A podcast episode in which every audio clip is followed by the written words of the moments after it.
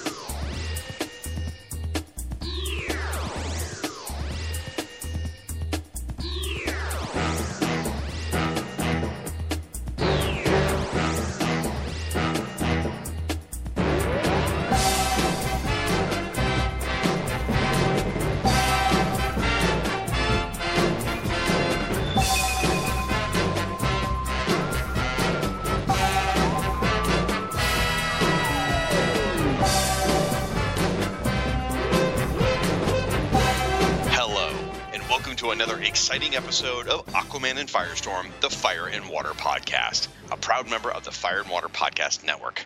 I'm one of your hosts, the Irredeemable Shag. Along with me, as always, is my celebratory partner, Mister Rob Kelly, here to wish someone a very special long-distance dedication happy birthday.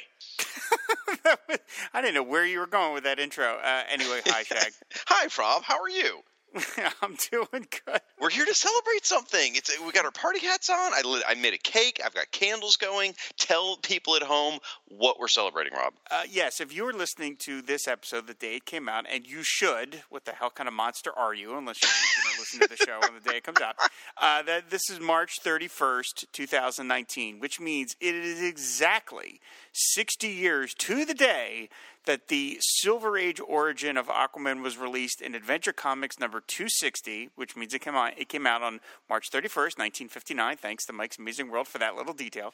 And as I said, normally we would not spend a whole episode just talking about a single eight-page story, but I just thought that the timing of this was just too perfect. We've never actually covered this story on the show to this point, and just the fact that it's exactly sixty years ago was just too good to pass up. So that's what we're here to talk about. And I'm here because Rob has to do most of the talking, and I only had to read eight pages, so that works for it's me. Perfect. I, I think I pitched this right after we finished the last Who's Who, and it was like, oh, that seems like a good idea. Right after five hours of recording, I'm like, yeah, I could do eight pages. And truthfully, uh, this is a wonderful, wonderful eight pages. I've read this thing many times. I love it. It's gorgeous, and uh, I'm excited to talk about it. But before Before we do that, we need to take a second to thank our sponsor. Folks, this episode of the Fire and Water Podcast is sponsored in part by In Stock Trades dot com. InStockTrades is your best online source for trades, hardcovers, and other collected editions, all for up to forty-two percent off with free shipping for orders of fifty dollars or more. What you got, buddy? Well, I'm, uh, I, I've already plugged this book about a thousand times already. It's Aquaman, A Celebration of seventy-five years, hardcover. Of course, it's one of those great uh, seventy-five years or hard, you know, where fifty years books that D C has been putting out the last couple of years. But the reason I'm plugging them one, this one again is because it features this story. Oh, uh, we don't we don't always get a chance to talk about a book uh, that features the, the you know the whatever comic we're talking about. But this this this eight pager is included in this collection of Aquaman stories. It features you know all the amazing talent that's work, worked on Aquaman over the years. It features a cover by Jim Lee. The normal price is thirty-nine ninety-nine. In-stock trades price twenty-three nineteen. That's for four hundred pages of this big, handsome, oversized book. Uh, you save forty-two percent. So that's uh, that's what I'm plugging. Aquaman Celebration of seventy-five years. Very cool. I tried to find something that was sort of Silver Age premiere-ish, that, but I couldn't hone in on something I wanted. So I picked something else that I think Rob will get immediately why I picked it. I picked Green Arrow, the Golden Age Omnibus Hardcover Volume one. So what this collects is the very earliest appearances of the Emerald Archer. And I, it, it's it's part of what attracted me is this gorgeous cover by J. Bone. Uh, I I, I know he's a prolific comic artist. I'm not terribly familiar with him, but he's got this great, great sort of Steve Rude, Dar- uh, Darwin Cook kind of style. He just looks great. Anyway, uh, it includes More Fun Comics, number seventy-three. And why is that relevant, Rob? Uh, that is Green Arrow's first appearance and Aquaman's first appearance. Those two characters are forever tied at the hip. Exactly. So I figured you know why I picked this one. So More Fun Comics seventy-three through one oh seven, World's Finest seven through twenty-eight, Adventure Comics, Adventure Comics, look at that, one oh three through one seventeen. So it is seven hundred ninety-two pages. So yeah, this one's expensive. Okay, no doubt about it. It's uh, it normally retails for one hundred twenty-five dollars. It's one of these giant hardcover omnibuses, but you can get over forty-two percent off, so it's only seventy-two dollars and fifty cents. You can read the earliest Adventure Adventures of Stephen Amell back in the nineteen forties running around with a bow and arrow. So uh, it looks super cool. And again, that J. Bone cover alone is like absolutely gorgeous. So folks, for these and all of your trade paperback needs, please visit in stock trades dot com. All right, Rob, this is kind of your show. Why don't you run us through it? Okay, well, like I said, this story first appeared in Adventure Comics number two sixty. It's written by Robert Bernstein and drawn by the incomparable Ramona Fradon, and uh, we will talk a little bit about both of those creators in a moment. Uh, but the, the one of the things that immediately it, it makes this story distinctive is that it, Aquaman is mentioned on the cover. Uh, that didn't happen a lot. Uh, as I have mentioned on many episodes before, Aquaman did not get a cover of his own, uh, any well, not of his own, any cover at all. Uh, until Brave and the Bold number twenty-eight, when he was part of the Justice League. But until then, he just had to he just had to live in the back pages every were, once in a while. Forgive yes. me for asking, were, were the Showcase issues that led to his ongoing, were those after J L A number one? Or yes. After? yes oh, they were. Oh, yes. Okay. I didn't realize that. Yep, yep. So now he would occasionally be mentioned on the cover of More Fun or Adventure, but very rarely. So just the fact that they took the time to mention him at all was kind of a big deal. And this one says, it says also in this issue how Aquaman got his powers. So you're like, okay, he's actually getting, you know, some cover space away from Superboy for five minutes. Yay. So I just love there's some super dickery going on from Ma and Pa Kent this time. So uh, they're, instead of Superman hosing everybody, Superboy's getting the shaft. I like that. Yeah, they, their adopted boy Alan Kent is landing, and Superboy's feeling uh, replaced. I'm sure it'll all work out in the end. But anyway, uh, this uh, may or maybe not. I don't know. Anyway, this story, like I said, it's called How Aquaman Got His Powers, and it's that one day a U S military submarine is testing a new type of atomic warhead. Aquaman summons, summons various Finny friends to help him disarm them. Boarding the ship, Aquaman meets the Navy captain and asks him not to test the weapons. Asking for an explanation, Aquaman leads the captain away from the crew and tells him the story of how he got his powers, which is sort of funny. The Navy guy's like, I didn't ask. Uh, Aquaman explains that some years ago, an ex-sailor who now lived the life of a lighthouse keeper saw a woman on a raft caught in a raging hurricane. Coming to her rescue, he learned the woman's name was Atlanta. The two fell in love, and a year later, Atlanta gave birth to a young boy. As the boy grew up, his father was shocked to find that the little boy could swim, breathe underwater, and communicate with sea life. Sometime later, Atlanta became ill and on her deathbed explained to her son and husband that she was really from the lost city of Atlantis, a city whose people could live under the sea, and that she was forced into exile by those people. In her dying breath, she tells her son that he would one day be ruler of the oceans. Thus, the widowed lighthouse keeper trained the boy to control his powers and sent him to school on the surface to get an education. Eventually, the lighthouse keeper died and was buried at sea, and the boy became the hero known as Aquaman. With his story finished, the submarine captain asks Aquaman why he shouldn't test his warheads in this location, and Aquaman tells him in secret that it is the location of the lost city of Atlantis. As the submarine relocates, Aquaman swims past Atlantis, hoping to someday introduce himself to the people that live there. And so with that, Uh, you basically have the introduction of the Silver Age Aquaman. Now, there is some controversy as to whether this is really the introduction of the Silver Age Aquaman. Mm. We'll get to all that in a moment. Okay. But uh, but I want to ask you, Shaq, like, what do you you already said you liked the story. I mean, what did you, what did you like about it? Well, I've I, you know, I've read it many times. Uh, I don't know whether it was in a, my original Showcases I was buying, or I, I've seen it collected before somewhere, or, or read reprints of it. It's absolutely gorgeous. First of all, the artwork is just stunning. Right. Ramona Fradon was, uh, was was she new on the book at this point, or she had been drawing it for quite a while? I mean, she drew it through she since had, like fifty-one, didn't she? Yeah, she had been doing it for quite a while. Okay. Because, I mean, she's just got a great style. She's got this command of Aquaman. He looks so incredible. Even though he's got yellow gloves, he looks so stinking cool. Just the way she cuts his shoulders and his face. Like there's one scene where he's talking to the general and he's sort of leaning on the railing and staring off into the ocean and his hair is being caught by the wind. That's great. That's such a great panel. And, and just the detail and the artwork of all the characters. You know, Aquaman's father has a distinctive look. Atlanta, by the way, smoking hot, uh, looks fantastic. It, it, it, I think it's the art that grabs me so much. I mean, the, the story itself's fine. There's a little goofiness with uh, with you know getting the octopus to row the old what a Phoenician boat or whatever it is, which that kind of stuff is, is always funny to me. But the artwork is just beautiful. If if you look at this and here, this is from the nineteen fifties. I don't. I would think this is from the sixties. I mean, it looks more advanced. It looks more further along. It doesn't look quite as I. I I don't, I don't want to – primitive is the wrong word. Someone's going to lose their crap over that. But I don't think of nineteen fifties artwork like this. I think of that more like early Archie stuff. This just looks gorgeous. It looks like nice early sixties stuff to me. You definitely saw her style develop uh, in the first couple of months or maybe even years that she did the strip. It, the stuff is not as tight. It's not as assured looking. I mean, she inked herself, which again, hmm. I mean, not, not only was she unique that she was a comic book artist, a woman drawing comic books. That was unusual. That wasn't like a romance thing. Uh, but the, then she, the fact that she inked herself was, was pretty remarkable. But, yeah, by this point, she is just burning on all thrusters. Mm-hmm. And this thing is so beautiful to look at. It's just teeming with sort of life. I love all the flashback panels have that kind of watery panel edge. Mm-hmm. Um, as you mentioned, the scene the scene where he's leaning out over the ledge and you see the the, the breeze blowing his hair and you see the uh, the Navy man's tie is going oh, in that yeah. direction. Um, it's, it's just – it's. It's perfect. Like, I just look at it and say, it's this perfect uh, melding of cartoony, but just realistic enough that it, it sort of works as an adventure strip.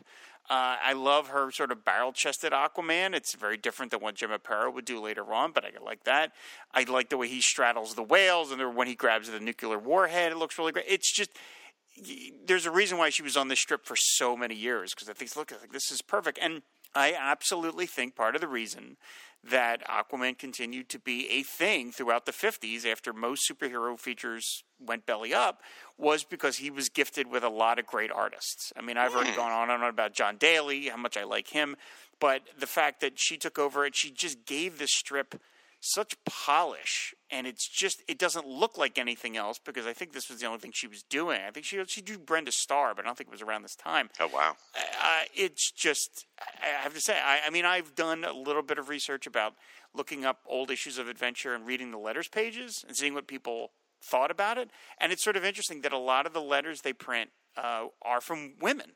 Hmm. Or from gr- girl readers saying, okay, I love the Aquaman strip and stuff like that. And I have to wonder, is it – there's something about – I wouldn't say that Ramona Fradon has a feminine style. It's not like it's uh, Trina Robbins who is, you know, mm-hmm. very particular feminine style.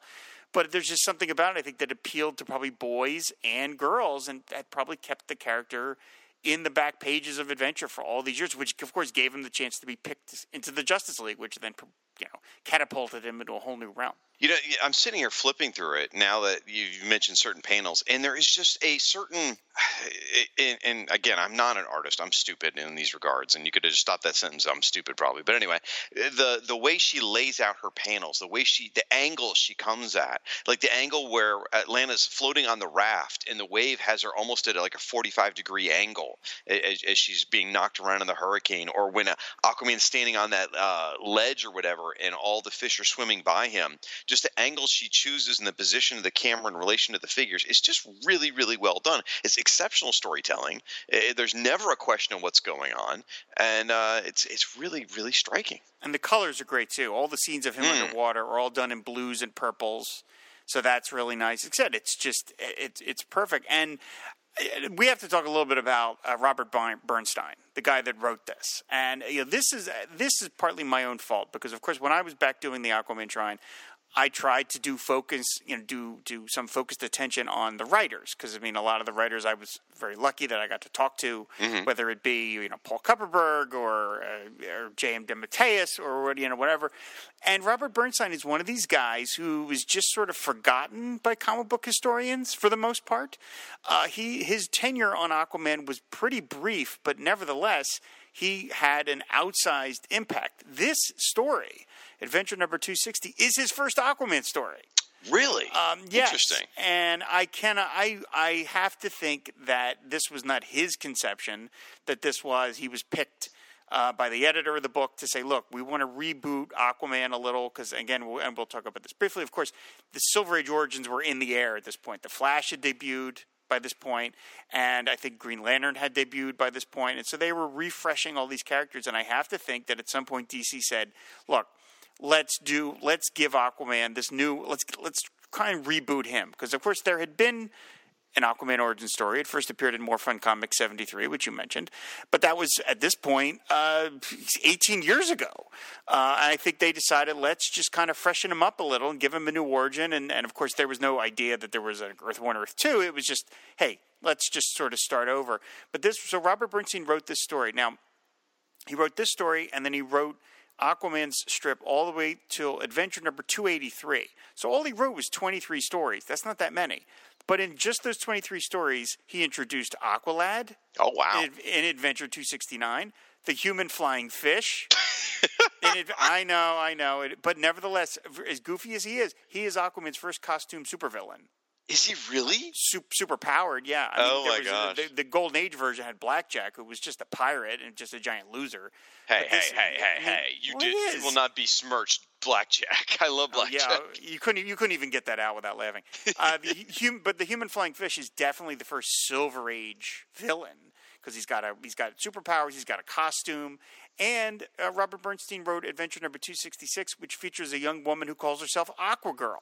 Oh, right, now, right. She would not appear anywhere past that one story. But nevertheless, the idea that you could, much like you did with Batman, you could take the the, the, the prefix and just start putting different names at the end of it. Aqualad, Aqua Girl, you know, whatever. You could do that. So, I mean, he also wrote Adventure number two sixty-seven, which features a interbook team-up with Green Arrow.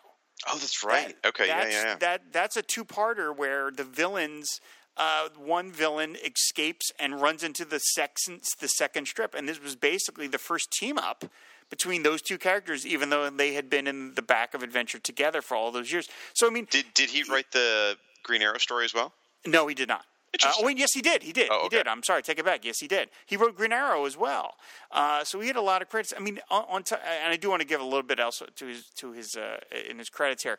Um, on, on top of being a comic book writer, mm-hmm. he was also a playwright and a concert impresario. What? Uh, which was um, yeah, he had like a whole side career as a, as a like a, a classical musician.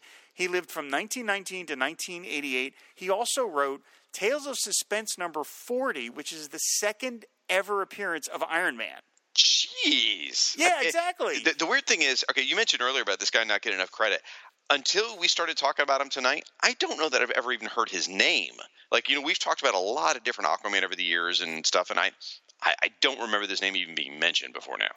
I have not done a good – I did not do a good enough job on the Shrine talking about him and going into his credits. I just sort of wrote him down because, I mean, he's – you know, he's been he's been dead a long time, so there's and there's just not a lot of stuff to read about him. Right. You know what I mean? You can go to his Wikipedia page and you can go to Mike's Amazing World and you can go to co- the Grand Comic Book Database and find some information. But but outside of that, there's not a lot. So you really – but but when I started looking through all the stories, I'm like, good Lord, he wrote that. He wrote that. He wrote that. I mean, that's that's a big – I mean – Again, he think about that that Stan Lee introduced Iron Man and then immediately handed it off to Robert Bernstein for a couple of issues. That's pretty mm. remarkable. And, and, and with the Aquaman stuff, he created all this stuff. Now, to be fair, he was probably just trying to crank out uh, a monthly or bi-monthly strip and wasn't putting yes. – you know, thinking that he's creating a legacy. No, but of course all of not, them no. ended up being legacy things, whether it's because of his writing or whether it's because of Ramona's art or the combination or it was just the right time, whatever. But, uh, I mean, just to be credited with so many of those things is pretty impressive. He also co-created Kongorilla. uh, yes, he Wait, did. Kongorilla and... came out a long time ago. Yes. Well, no, well, it was Congo Bill, and then Congo Bill got converted oh, into Kongorilla. So he wrote, again, a more a more Silver Agey version of that character. I always forget about that. That's he right. also co-created the Jaguar for Archie, one of oh, their superheroes. Okay, yeah. So, yeah, um, his last credit is in Weird, Weird War Tales number ninety-one from nineteen eighty, which is weird because his his last credit before that is nineteen sixty-seven. So there's a thirteen-year gap, and I have to think that, that maybe that Weird War Tale Stories was inventory. Sounds like that it. They had lying around. I can't imagine that after thirteen years they would be like, hey, do you want to write one more story? Yeah, okay. Um, so I bet that was pumping, laying around, and then they printed it. But again, it's I wish I had spent a little more time talking about him on the Shrine when I was doing that as an active thing, because he really deserves a lot of credit. I mean, this I I I like the More Fun origin, but to me, this is the origin, and this is the reason why the movie uses this origin. This is so iconic. It's so primal.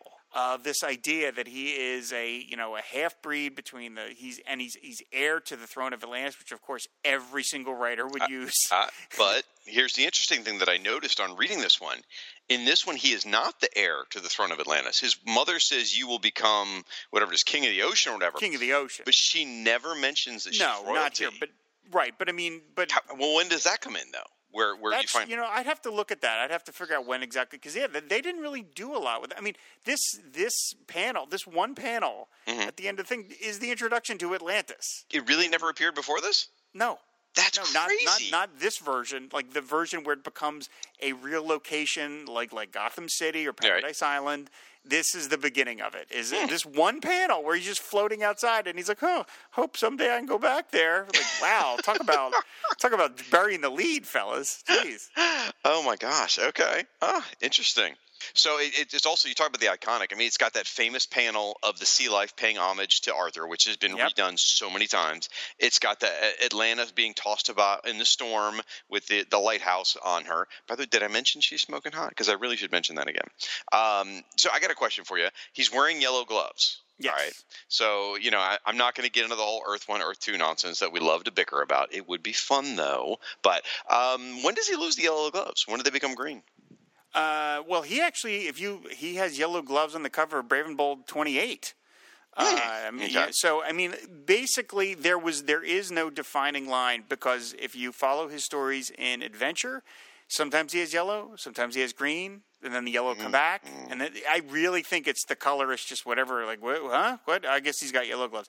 And then at some point, I forget where, I know I noted this on, on the Shrine at the time, but there is at some point where they just finally become green and they stay green. Oh. And then eventually, and then eventually D C went back and altered all the reprints to make them green. And, uh, and, and that's why I'm forgetting that uh, Brave and the Bold twenty-eight had yellow gloves, because I'm pretty sure the, whatever the... The reprint I had in the eighties had green gloves, yes. so yeah. Right. When they reprinted uh, – when they did their Secret Origins series and the the, the, the seventies one, there were mm-hmm. all reprints, uh, he's got uh, – they they recolored that reprint to change – they recolored the, the More Fun story to change it to green gloves. Uh, but here he's got yellow gloves. Now, the big discrepancy here is uh, Mike's Amazing World, which is, of course, an amazing, no pun intended, resource mm-hmm. for any podcaster. He says – that the introduction of the Silver Age Aquaman is Adventure two twenty-nine. Now, why does he come up with that? Because that's the introduction of Topo. Oh, okay. And he, sa- and he says because Topo was not an Earth two character, then this is de facto the beginning of the Silver Age Aquaman. I... I, I, I, I'm calling shenanigans on that. I, when, I just, when was two twenty-eight, whatever that issue number was, when was that published? two twenty-nine.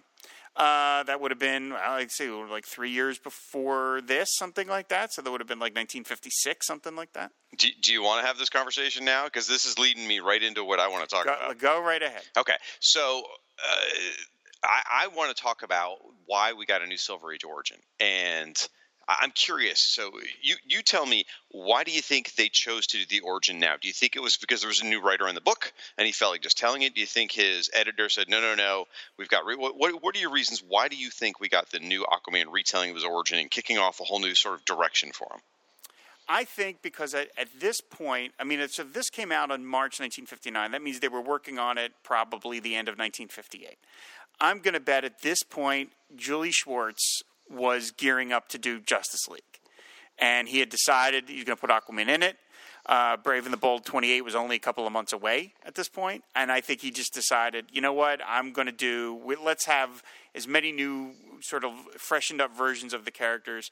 And you know what, they probably looked at it and said, we either haven't done an origin in a long time, or you know what, let's – I don't – I I can't – it's weird because obviously when he did Flash, it was a hard restart. Mm-hmm. You know, when he did Green Lantern and Hawkman and Adam, they all were given hard restarts. Aquaman was not, because Aquaman never went away. So I think they just kind of were like, eh, kids are not going to remember. This is sort of the new version. This is the version we're going on. And because it was the fifties and sci-fi was more the thing at the time.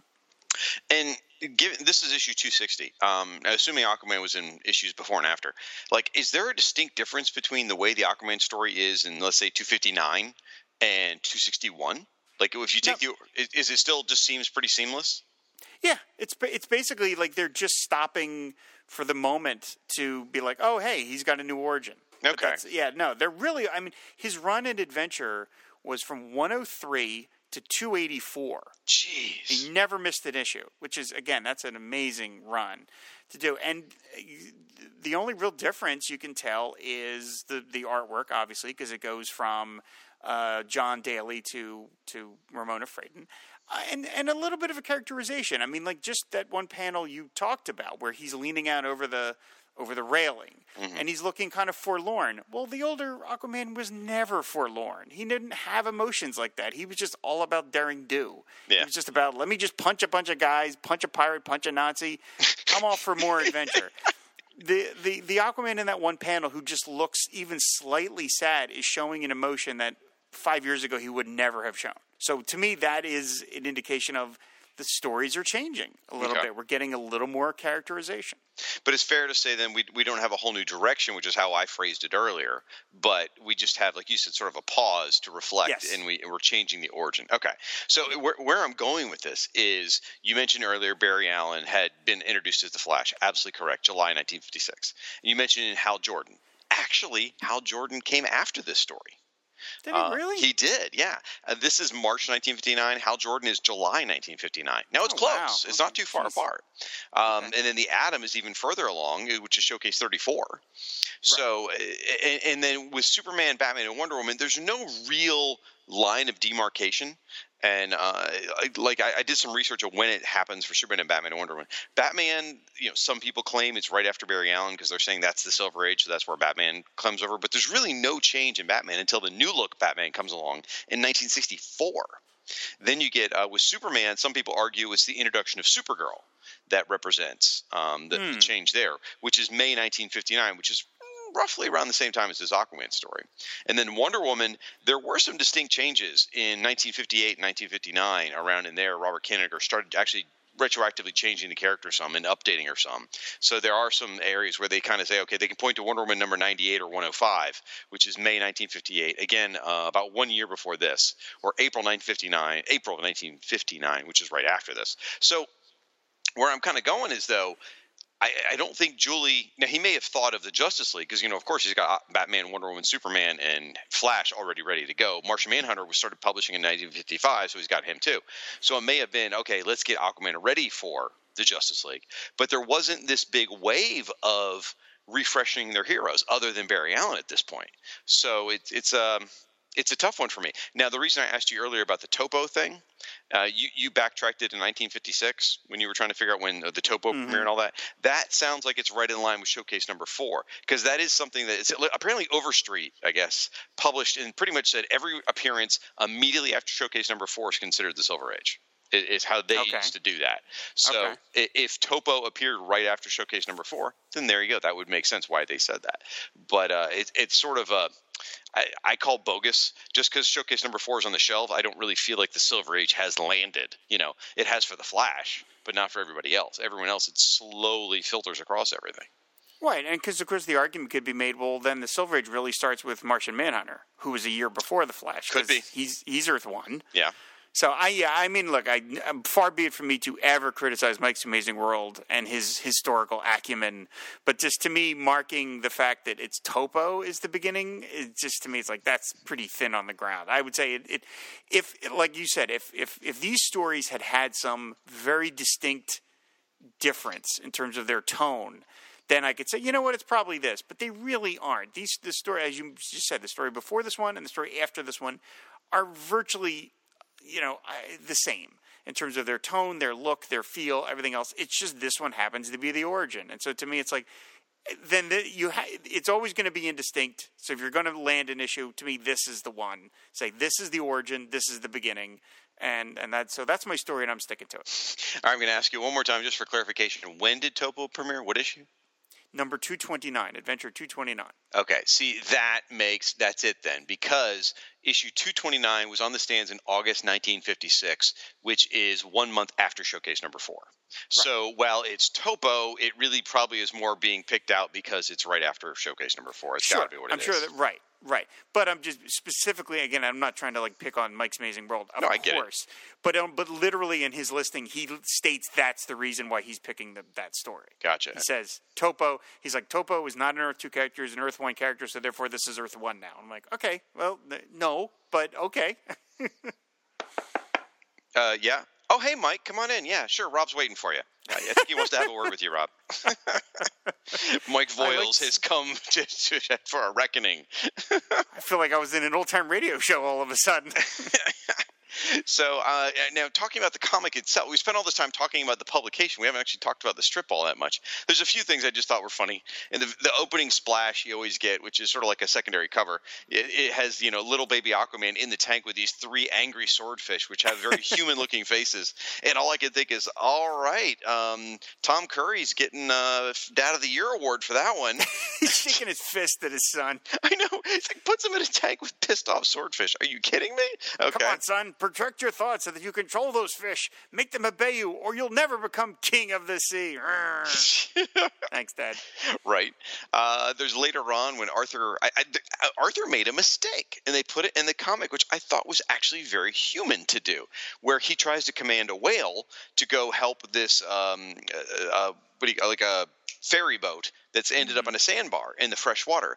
And the whale actually declines and swims away because apparently Aquaman realizes, oh, the whale won't go near fresh water. I've got a lot to learn.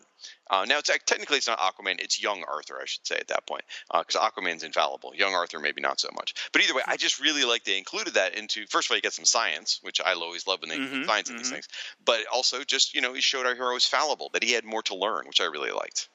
Yeah, it's really good. Like I said, it, it finds a way to, to work in all the kind of cool stuff. And the, the, there's the panel with the luminescent, the luminescent fish, mm-hmm, yeah. which I really like. I like that. That looks really cool. The, the the panel of him as a baby in the water, and he's petting a shark. Right. It's just like, it's straight up terrifying. Like, imagine if you saw that. Because the shark is kind of rolling over like it's a dog. Right. You know, right, and it, yeah. and he's like scratching its nose, and it's just like, and it's got those horrible shark teeth, and like, you know, it's like, oh, can you imagine seeing your your shark? And and it features panels here that have been since redone by other artists, just mm. redrawn. The particular panel of Atlanta sitting on the rock looking out over the water with the baby in her arms mm-hmm. and Tom Curry in the background just kind of wondering why is she so – that has been redrawn by I'd say half a dozen different artists. Oh, okay. Literally that panel. Just they just redo it. And there's something – again, there's this origin is so primal. It's so simple. It's even the most basic sort of chi- youngest child can understand where what it's about. It's not the Earth Earth two one where he's got like this helmet and his dad taught him how to breathe underwater. And you're like, what? How does that even work? this is just, this is this is half science, half magic, which was all that the Silver Age was about. So to me, it's like this is this is what makes this character endure, because I think that they realized, you know, we got to freshen him up, and I think that it really worked. And, and it's amazing how faithful the movie was to this. Yep. I mean, they mm-hmm. really well, and no, and no matter how much that we talked about, uh, how much Jeff Johns isms are in that movie, uh, at the core, they really kept to this, which is really, really cool. I, I only had one final comment, which I thought was kind of odd. So Aquaman pulls the general aside to tell him privately his origin, right? And then at the very end, when he tells him that Atlantis is under the sea, he's like, come in closer. I'm going to whisper to you. And I'm thinking, you're just talking to the general. You're already just one-on-one. Why do you have to whisper this part? I don't, in case there's listening devices, I don't get it. I, maybe there's guys right behind him just off panel or something. I, I do feel like Aquaman is being a little too trusting with this guy that he just met. Yeah. Uh, but, you know, okay, whatever. I mean, he's, he's figuring he can trust the Navy man to say, look, I can't, you know, I don't want you setting off missiles. I mean, of course, you argued maybe, you know, I don't want, uh, if you're really Aquaman, I don't want the, the, the Navy dropping nuclear bombs anywhere in the ocean. Let Right. near Atlantis. Yeah. It's not that it's particularly better, but, you know, what are you going to do? It's Atomic the, it's, depth it's charges. fifties. That's like it's not messing around, man. It was the fifties. We thought nuclear bombs were just keen, so. It's peachy, brother. Yeah. But again, you think about this, that Bernstein had such a short run, and then look what he do- look what he did in just twenty issues. He introduces a new origin, a new sidekick, a villain, a recurring villain, not a barely recurring villain, but a recurring villain. Uh, I mean, that that's that's a lot of history for a guy that didn't was on the strip for basically two years and then out. Yeah. Hmm. Well, it's it's it's an impressive impressive piece. I'm glad we got a chance to reread it. Always a joy to revisit Ramona's artwork. Oh my gosh, yes. It's so beautiful. And you know, I, I got to see her last year at Baltimore Comic Con, and that was a real treat. And got a chance to talk to her. She's still drawing. She's still got sketches mm-hmm. out there that she does. She's mm-hmm. better for sale. In fact, someone posted not too long ago a Firestorm sketch by Ramona Fradon. Yes, it was yes. just freaking gorgeous. Oh my gosh, it was so pretty. So yeah, she's an excellent artist. Wow. Yeah, I mean, she went right from this, and then like she did Brenda Starr for many years, and then eventually she came back to D C and did Super Friends, where, again, she got a chance to draw Aquaman all over again. So, I mean, she she is one of the, the towering figures of this character's history, and he was very, very fortunate that he landed her right at the right moment. Like I said, I'm a big fan of John Daly, but it, his stuff was kind of like a forties, somewhat fifties hybrid in terms of the style. But she just, I think, just turbocharged it and made the strip look unlike anything else. It's one of the most beautiful of the nineteen fifties strips. And then she went, and then they went right from Ramona Fradon to Nick Carty. So, I mean, the, the, the, right. And then from Nick Carty to Jim Aparo. So, I mean, the, you know, an, an embarrassment been, of riches. Yeah, you ain't kidding. I mean, he's just been very, very fortunate to be gifted with such an amazing artist. And yes, Ramona still appears at conventions. It's amazing. If if anybody out there is listening, you see her at a convention, go up and talk to her, buy something from her. She is a – we don't have too many living legends anymore, but she's still around. And the fact that she'll does conventions is just remarkable. So, yeah, we, we love you, Ramona Fradon. I had her sign my History of the D C Universe. And oh, cool. Well, it's the because it's the collected edition where it has her essay in it, you know, right, the hardcover. Right. And she actually sort of like – apologize isn't the right word, but she she she acted like she a little sheepish about it because in the essay she kind of talks about how she didn't like doing superhero comics. Right. And she – like it almost seemed like she regretted saying that. Um, she's like, oh, this is the one where I said some not some nice things. And, you know – so anyway, it's absolutely wonderful. But I'm going to post uh, some of these images from not the whole, all not all eight pages, but not we'll, all eight, but we'll post some of them out on our website. And Rob, what's that website? fire and water podcast dot com. Absolutely. Folks, go out to our website, leave your comments. We want to hear your thoughts on this story, your thoughts on the whole Silver Age argument. You know, when does the Silver Age begin and, and it, why uh, Aquaman's place here happens at this time and all the, you know, the, you know what? Uh, share your thoughts on that. We'd love to be part of that conversation. And Ryan's going to say it's when Black Canary came from Earth two to Earth one. That's what he's going to say. Probably. Or that terrible story where we find out that there's t- uh, her mom and uh, that story we don't speak of.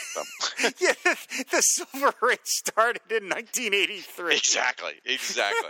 uh, that's Ryan. You know, you can't argue with him. So, anyway, folks, that's going to do it for this episode and this big, awesome birthday celebration for Aquaman's origin is is retelling a Silver Age origin sixtieth anniversary. That's really a mouthful, Rob. You should come. You should get. A, you, should, you needed a hashtag or some sort of, you know, uh, uh, shipping phrase. That would have been easier. So get on that. Anyway. Uh, Rob, tell everybody where they can find us uh, in the social medias, please. You can go to Twitter, and it's at F W Podcast. And again, I already mentioned the website, which is fire and water podcast dot com, or you can send us an email via the website or just email us at F W podcast at comcast dot net. Don't forget Aquaman Shrine on Twitter also. Aquaman, well, yes, Aquaman Shrine. I've mentioned it like sixteen times in this episode. I think people know by now. All right, folks, that's going to do it. Until next time, fan the flame. And ride the wave. That's a sixty-year-old wave. Aquaman and Firestorm fighting crime together. Soak them down or burn them up. No one does it better. Whenever you find trouble, they'll always be there to catch them in a bubble or even torch their hair. They stand for truth and justice in sea, on land, in air. Aquaman and Firestorm, they make a super pair. Aquaman and Firestorm, super friends forever. Yeah!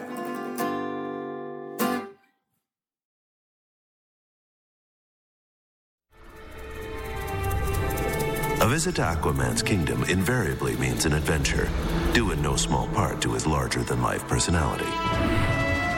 And thus, I turn back the invasion of the anemonoids. You can read more about that adventure in my new memoir,